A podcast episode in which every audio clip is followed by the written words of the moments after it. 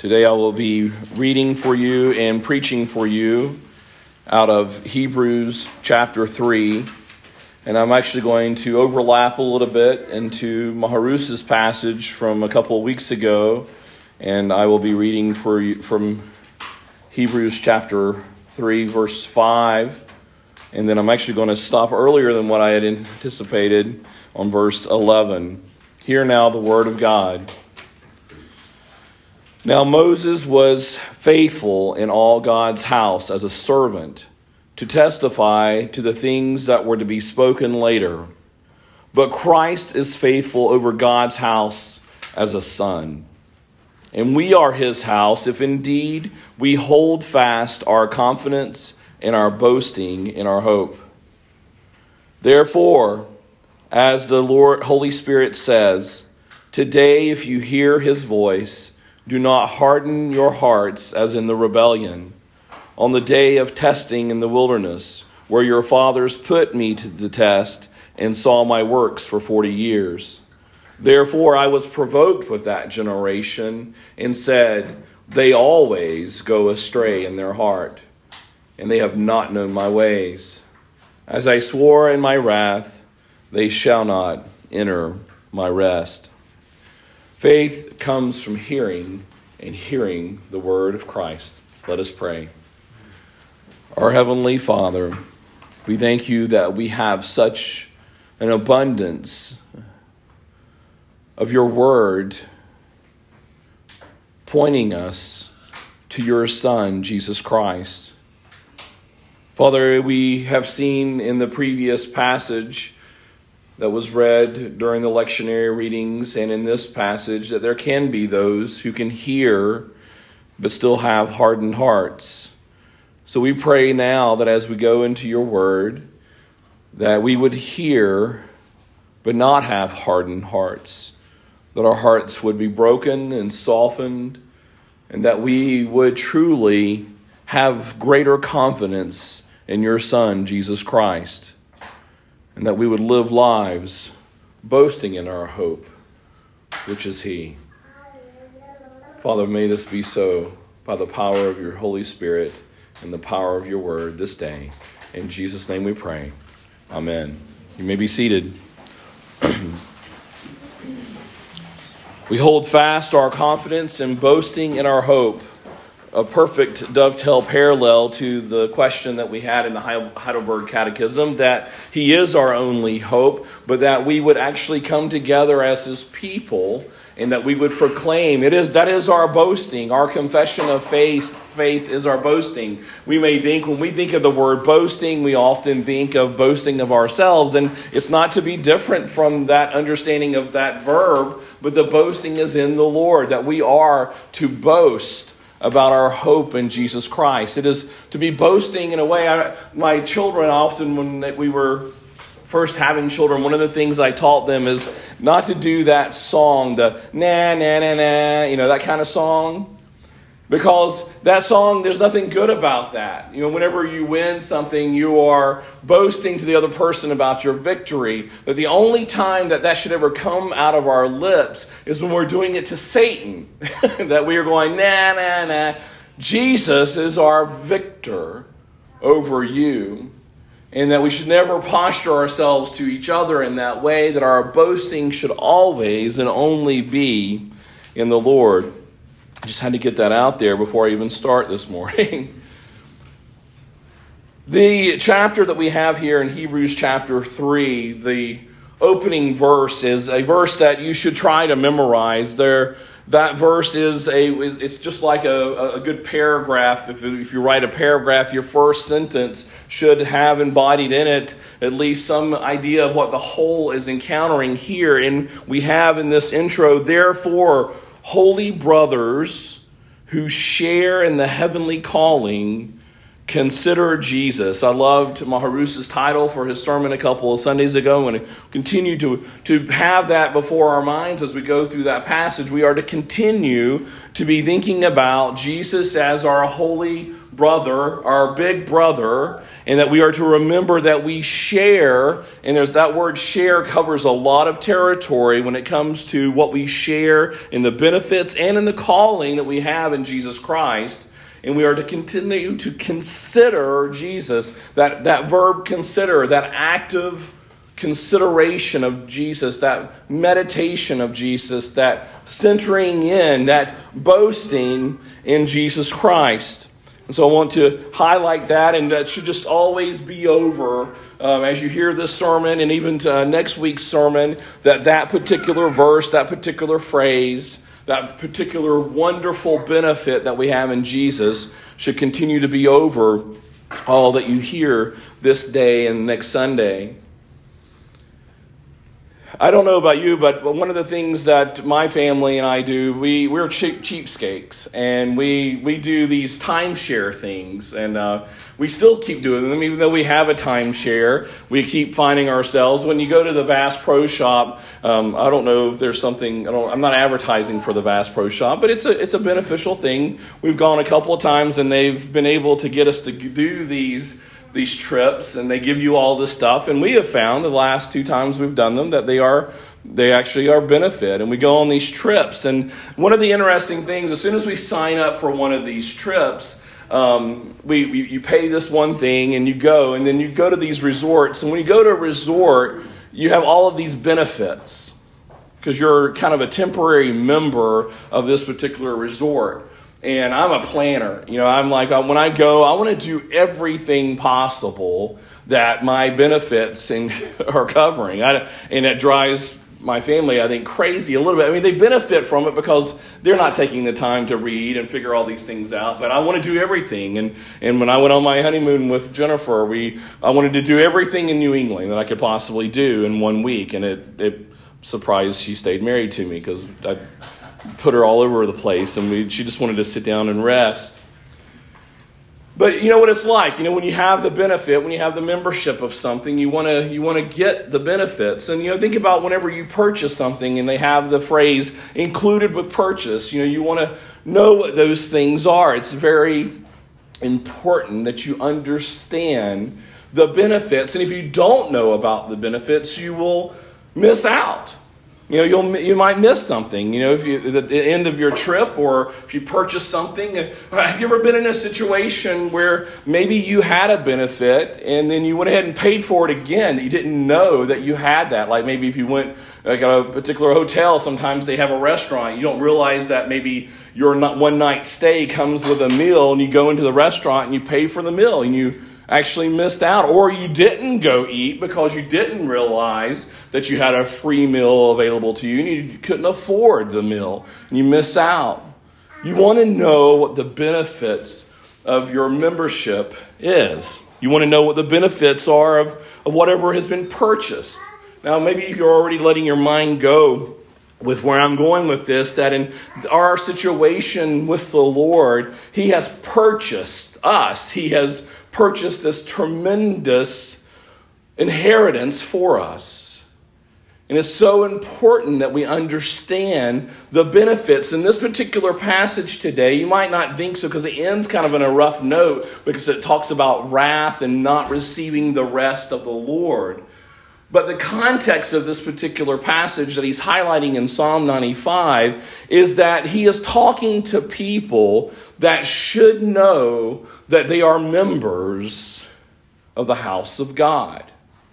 And that there is a particular benefit with those who have this membership, and to encourage them to enter into those benefits and to live out those benefits, because if you don't, you will miss out. You will miss out on the rest that the Lord has accomplished. It's not the other way around. Now, it's interesting, and I love, just like Dave mentioned in our prayer time earlier, that you know I, the, you can summarize our calling and ministry with repent and believe, for the kingdom of heaven is at hand. And you can enter into every conflict with repent and believe, for the kingdom of heaven is at hand. That's a continual thing to live. But for those who are His, in the sense of it is to believe because the kingdom of heaven is at hand, now continue to live out your life in repentance. It goes the other way also. It is, in this case, it is calling us to understand that we have this membership in Christ, who is our big brother and we have big benefits that come with this membership in the house of God. We see here in the verses that I read that now Moses was a faithful was faithful in all of God's house as a servant. This is verse 5 to testify to the things that were to be spoken later. Moses was there for a purpose for God's house, but he was a servant pointing. Now, here we got to think about the whole context of where Hebrews is. We're seeing now how everything has been ultimately a servant for pointing to the glory of Christ and for the salvation of his people. And here we are again looking at Moses being in the same context as with the angels, that they are serving this greater and bigger, more superior brother and that everything that he testified to was pointing to what was going to be spoken and fulfilled in Christ. And it says, But Christ is faithful over God's house, not as a servant, even though he did serve. But it wasn't just his servitude that accomplishes that salvation. It is that he was faithful over God's house as a son. And as a son, there are different benefits than with a servant. And with a servant, you have benefits. You get to live in the house, you get to serve in the house. But as a son, you get to inherit the house. And we are his house. If indeed we hold fast our confidence in our boasting, in our hope. It is important for us to understand that Christ is the Son and that we are His house, and that there is this calling to hold fast, to hold as our great hope, as our only hope in life and in death. This confidence, that we have this great confidence, and that our life is of boasting in our hope. I had to go and go back into Maharus's passage because we had this therefore again. Because my passage today is going to be focusing on therefore in verse 7, which is a quote of Psalm 95. It says, Therefore, as the Holy Spirit says, so you're carrying this, this reality of Christ being the faithful Son in that we are his brothers and being in and of his house, defined as his house. We are his dwelling place, but we are to hold fast. And so you already have that the belief part, you already have this proclamation that you are a member of this great and wonderful house.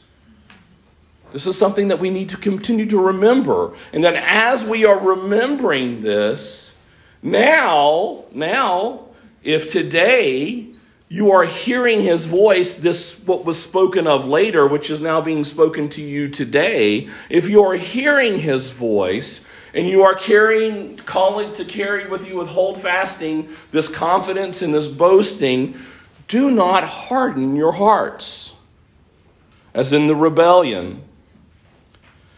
Now let's camp out here just for a moment on this proclamation to us. One is this hearing his voice. Again, highlighted, we've already in just the passage that I've read today, this understanding of this testimony, this spoken word, this spoken testimony. And now we're hearing this testimony, this spoken testimony. We're hearing not only the what testimony was spoken by Moses and then testified by David in his psalm, and now being revealed and testified in the life and the death and the resurrection of Christ. If we're hearing this, and you should be hearing a lot of this today, We are not to harden our hearts. And some people want to stop here and go, okay, whoa, all right, so you've got my mind going with Moses, and you're just now proclaiming not to harden your hearts. Now, some of you may be astute to think and say, well, I know that in Exodus chapter 4, and in Exodus chapter 7, and in Exodus chapter 9, and in Exodus chapter 10, and in Exodus chapter 11, and in chapter 14, it says that God hardens Pharaoh's heart. And John 12 even highlights that God hardened all of Egypt's heart. So, how are you to tell me, and why are we being told by David and by, being, by God and His Word not to harden our hearts when He's also made very clear that He's the one that hardens hearts? And doesn't He harden those whom He hardens and has mercy upon those whom He has mercy on? And that could really trip us up right off the bat, saying, well, we are automatically unexcused. We can't possibly accomplish this. Well, if you go back and you look at Exodus chapter 8 and you look at Exodus chapter 9, it says that Pharaoh hardened his own heart. So, which is it? Was it God hardening his heart, or was it Pharaoh hardening his heart? Now, this is where theology is necessary. This is where good doctrine is really necessary.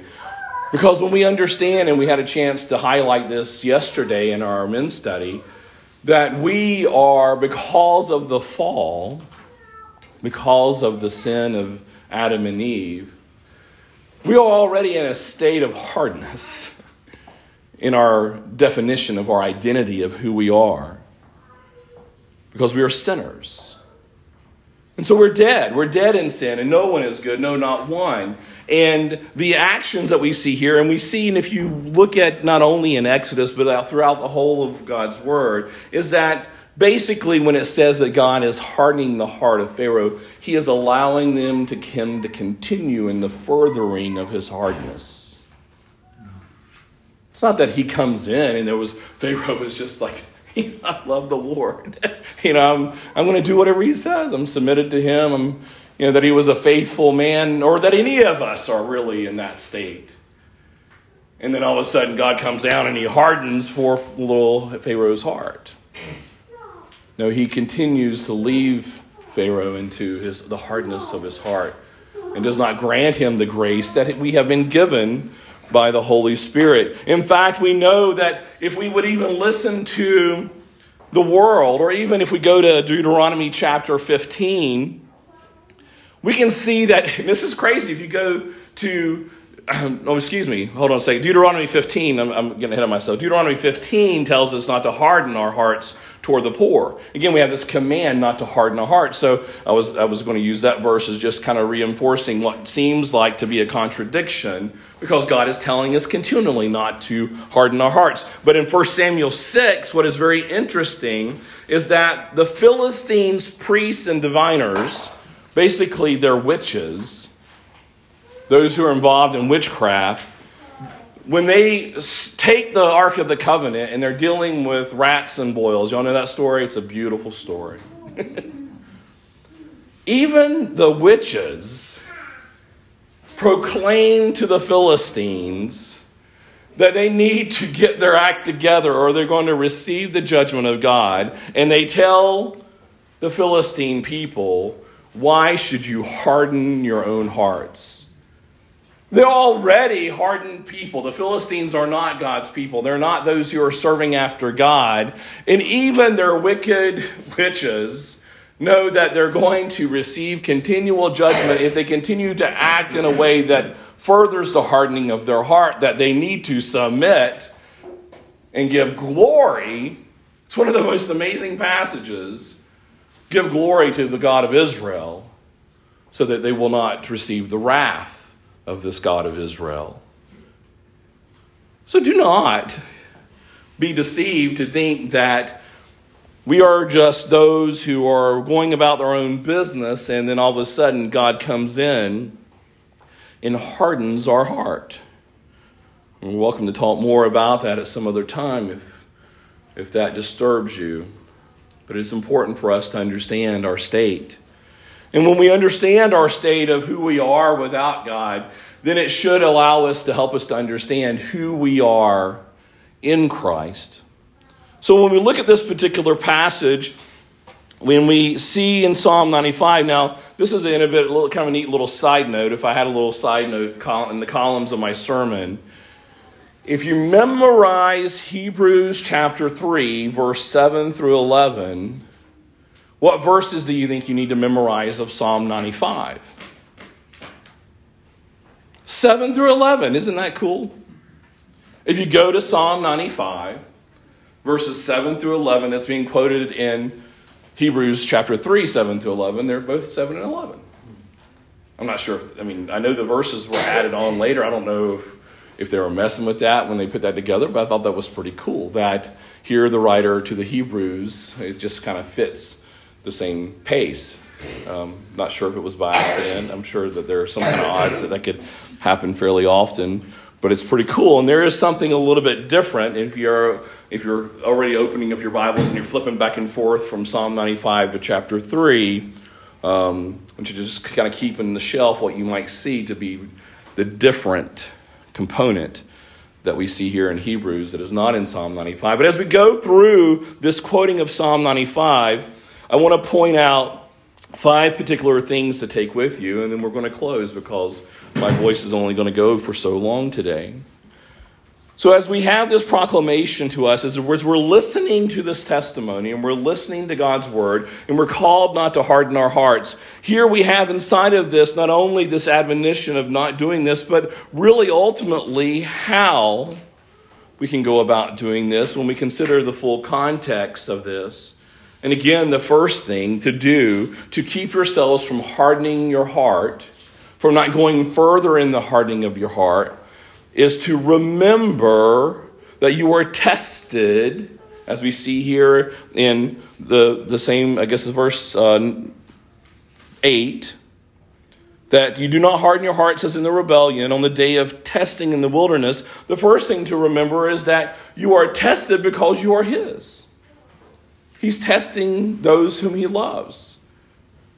I mean, he doesn't really need to test, he uses the wicked, he judges the wicked. But There's not really any kind of testing. He's not really sanctifying or furthering the wicked in that sense. But he does discipline those whom he loves. That remember that you are tested, that when you are dealing with trials and difficulties, and you might think, this is not the time that I, I don't want to be, I don't want to have that kind of encouragement. I don't want to be encouraged by trials and testimony. Well, the Bible tells us that we should be encouraged by the trials and testimony. Or the trials and difficulty in the testing, sorry. The trials and the testing should be actually a component of our encouraging because we are His. You need to remember who you are.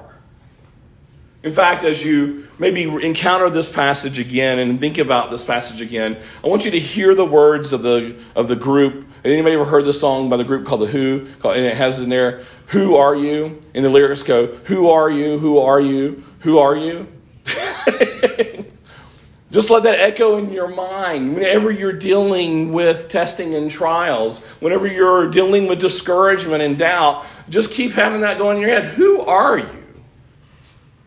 That's a, a challenging question for a lot of people today in their identity of who they are. Identity is one of the biggest things being attacked by both unbelievers and believers alike is there's this great confusion of who are you? Who we are? Well, if we are being tested and tried, we are His, and we are to remember, they're going back to the first verse of this chapter, that we share in this heavenly calling with our big brother. And we are to constantly consider Jesus to answer that question of who you are. So, number one, remember you are tested because you are His. And then in verse 9, it says, Where your fathers put me to test. Well, the second thing to do is do not put God to the test. If you are being tested and you are being tried and you are being sanctified, if you are being disciplined and being reminded that you are His, Do not try to turn the tables on the Lord and test the Lord. Well, how did they test the Lord? Well, it says here in verse 9 that they saw the works for 40 years. They saw a lot of things. They heard the testimony of Moses, pointing to this God who would be their salvation, who has already been their salvation. Again, remembering that all of this time that we have of, of Israel being in the wilderness, they'd already have received Passover and already had the feast. They'd already had the salvation from their slavery. They were His. Their identity belonged to Him. But they started questioning that identity.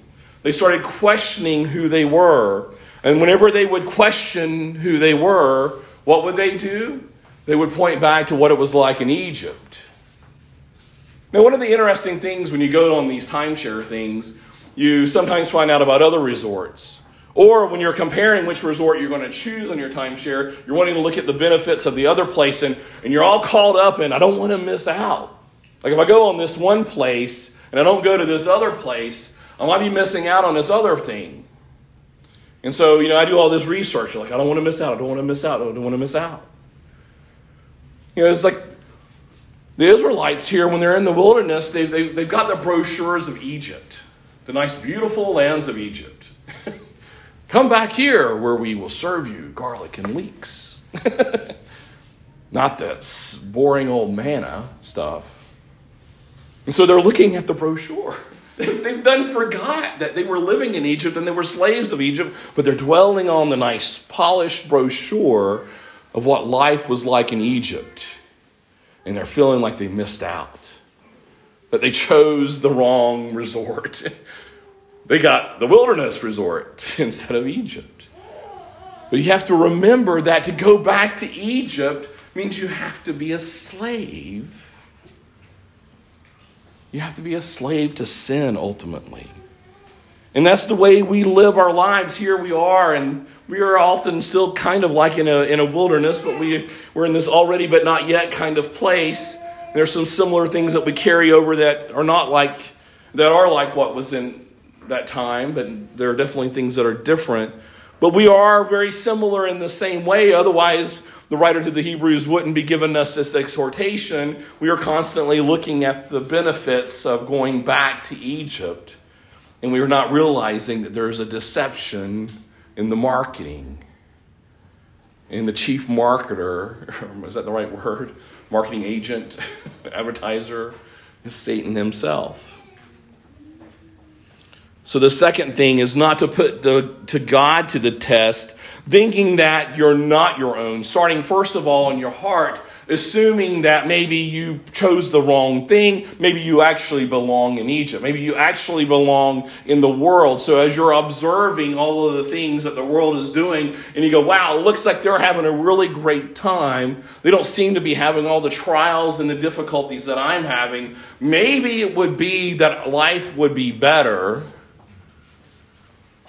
if we were somewhere else. And then we start acting like we're already there with the others in the world. And that's putting God to the test. Because we're observing his works, we're hearing of his promises, we're hearing of his testimony, and we are actually, without understanding it, we are actually experiencing the benefits of being the brothers of Christ. But we're beginning to think and feel in our hearts and act as if we're not his, but we are of our own. Do not put God to the test. It is to be a warning to us and a reminder to us that we will lose the benefits. Not that we would lose the salvation in this sense, because of course those who are His cannot flee from that. That's not the point of the of the proclamation here. Is that you could lose your salvation? It's if you're going, maybe you were never really of Israel in some sense, or maybe you're going to further your strife in your life by not entering into that rest. I know that so much counseling that I give to people, which is basically when I give counsel to people, it's not like, oh, I've got this figured out, I'm giving this to you. It's because I'm constantly reminded of it myself that we're missing out on the benefits of the rest of the Lord because we're still continuing to believe and to act as if Christ has not accomplished his work and called us to live as His. And we miss out on the rest. There is so much rest. Most of the time, when I'm counseling people, I'm realizing you're not enjoying the benefits of the rest that Christ has given you. You're striving after that brochure that Satan has put in your hand of the world. That there is a sweet rest now. There's a rest now and a rest to come. And you're not enjoying any of that. And it's no longer becoming your hope. Third, it says, Therefore I was provoked.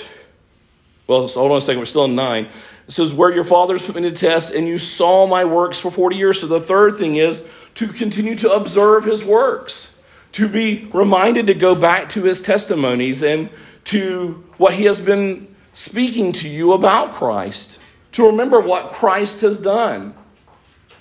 So you remember that you are his, and that should have an effect by not putting God to the test, but then you continue to come back to observing his works. You're continuing to hear the testimony. That's what in last week's sermon, the testimony and the teaching. Keep coming back. Bind yourself to the testimony and the teaching of the Lord. It is the only place where you're going to be able to be reminded clearly of the truth. It's just like when, you know, I'm again, going back to, y'all might think my metaphor of the timeshare is a bad one, but, you know, I, I like vacations. But again, I, I'm there sometimes on vacation and I, I go, okay, I've done this, I've done that. I see this other thing and I go, oh, I wonder if we can do that. I wonder if that's for free. I wonder if we can. So, what I do, I go back and I look at the contract. I look at the contract that I was given, and it has a list of the things that are my benefits, and I go, oh, yes, that is, that was that that's included. Hey guys, we can go and do this thing. The, this pool, this this water park thing, this other thing, that's a part of our benefits. We can we can go and do this. This has been purchased and taken care of. So we have to go back to the contract. We have to go back to the covenant. We have to go back to the word and observe his works both in the testimony and in the defining and understanding. And we've got this, I mentioned this earlier, and we even have it as we think about the Heidelberg Catechism. We have thousands of years of his works being testified through his church. There are tons of stories, there's tons of testimonies, and if they all parallel with the Word of God, these are to be for your encouragement and for your strengthening. That's why we're here today and we're having a fellowship meal. And uh, as I've encouraged you in the past, I know it's easy to just talk about you know regular things, but to find ways to think in your mind, even now as we are preparing to have time at lunch together, be praying, what can I say? What can be in my words that would encourage and be a testimony to God's work in my life? And sometimes it's through repentance and saying, man, you know, I really screwed up this thing, and the Lord has shown me that I need to quit doing this one thing. Then other times it's like, wow, the Lord has provided this and done this. Let your words be that. And that's actually next week's sermon, some too. And in verse 10 it says, For I was provoked for that generation with that generation and said, They always go astray in their heart. Consider your heart. When you're dealing with difficulty and strife, consider where your heart lands you. Are you landing in the confidence, in the boasting of your hope? Well, you usually can tell whether you have the confidence by what you're boasting of. And your boasting may not think of it in boasting, but what you're normally complaining of. what you're complaining about or what you're complaining about others will often tell you what is in your heart. So, fourthly, consider your heart's desire. Because even though you're hearing, it says in verse 10, they have not known my ways. They, they knew, they saw all these things. They, they heard the testimony of Moses. They heard the law. They saw all the works of God. But they still didn't know his ways. It was not impacting their hearts. Then it says, I swore in my wrath, they shall not enter my rest. And even though that's a very maybe painful ending to consider, that there were those there amongst the Israelites that did not enter the rest, including Moses himself, because of their lack of belief and their lack of their confidence in the Lord. But consider rest. That there is the promise of rest. Don't just consider, well, they, they didn't get it. I guess it's not achievable. No, God has promised rest. And He always keeps His promises. He keeps His promises that those who rebel and continue to want to turn away from the Lord will not enter the rest, but there is a rest for those whose confidence is the Lord, not a rest for those who paid for it themselves. See, the thing is, this great and wonderful membership is not purchased by you. You can't purchase that free meal because it was purchased by Christ. There's not enough money in the world, there's not enough work in the world and therefore, you can rest when your confidence is the Lord's. So remember that you are tested because you're His. Remember who are you, who you are. Do not put the, the Lord to the test by thinking you are not His and that you are your own and acting like you're someone else. But then know, know the works of the Lord, know your heart, and know that the rest of the Lord is true and it is complete in Christ. A good parallel passage for this, I like for if you have your Bibles with you, and I'll close with this passage. This is a really good parallel passage, and this is one of the reasons why people sometimes think that the writer of the Hebrews is Paul, because the theology is very parallel. But in 2 Corinthians chapter 3, if you turn to 2 Corinthians chapter 3, verses 12 through 18, I will exhort that passage a bit for you as a close to the parallel of what David gave us with the Psalms and then the writer of the Hebrews gave us by repeating the Psalms. And may it be an exhortation to you and a hope for you as we close this passage today. 2 Corinthians chapter 3, verse 12 through 18. It says, Since we have such a hope, we are very bold. It's a bold hope to think that here in, in this day and age with all the trials and everything going on that that we can go nah nah to, the, to Satan and say we are our big brother has defeated you. You're nothing but a pawn, Satan. We have such a hope. We are very bold. And we're not like Moses, who would put a veil over his face so that the Israelites might not gaze at the outcome of what was being brought to an end. But their minds were hardened. They, they, they weren't able to see the fullness of the rest because of the hardness of their heart. For to this day, when they read, even those who are still considering themselves as Moses' disciples, like we had in the lectionary reading today, when they read the Old Covenant, that same veil remains unlifted. Now, you might, this is something to admonish us here and to be careful of. You know, this calling of going back into considering God's works and his testimonies, you know, just going back and reading the Bible is, is not enough. It has to be attached to the hope that this word that you see here, just like my friend told me, my mystery friend told me, that Jesus Christ is the New Testament the Old Testament revealed. And here we have again, here in this Corinthian passage, it says the veil remains unlifted because only through Christ is it taken away. So, when you're considering this calling not to let your hearts be hardened, you also have to consider the fact that you cannot get yourself out of this hardness of heart, that it has to be taken away by Christ. Yes, to this day, whenever Moses is read, a veil lies over their hearts. But when one turns to the Lord, the veil is removed.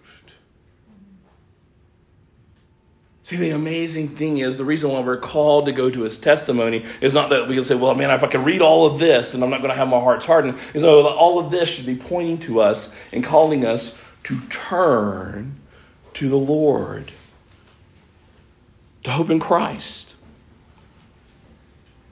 Now, the Lord is the Spirit, and where the Spirit of the Lord is, there is freedom. Did anybody, has anybody gone back and forth while I was preaching and not paying attention? You're like, I wonder what he was talking about. So I'm going to read Psalm 95 and I'm going to read uh, chapter 3 of Hebrews. What's the part of chapter 3 that's different than Psalm 95? Anybody figure that out? When you look at verse 7 of 95 and Psalm 95, and you look at verse 7 in Hebrews chapter 3,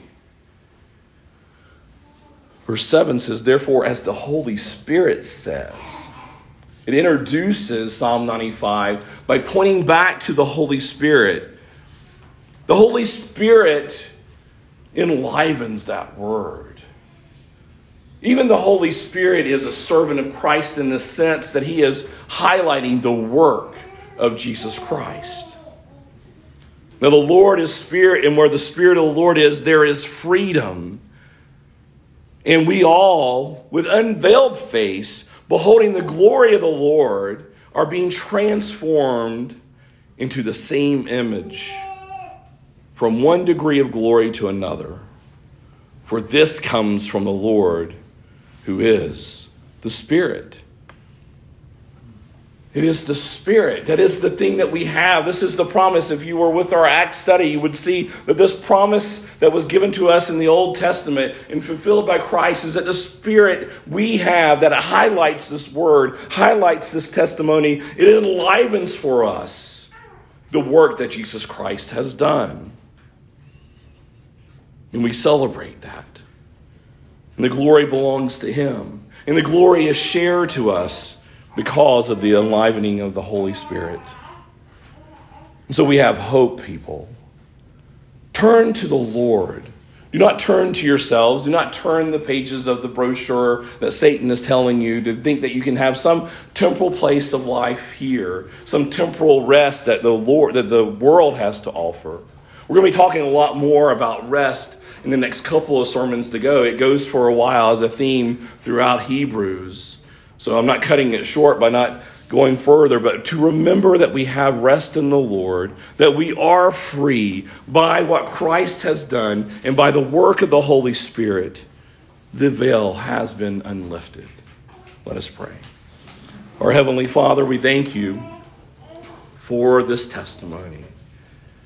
And we thank you, Father, that by the Spirit, our hearts can be softened to receive this testimony as our very own confidence, and that we can proclaim it with boasting to others, hoping in that same power of the Spirit to enliven the work of the Son and to bring, bring glory to you, Father, for the greatness of the kingdom that you have accomplished through your Son. We thank you, Father. We pray that we would keep these words close to our hearts today and forevermore. In Jesus' name we pray. Amen. Let us stand and let us give thanks to the Lord.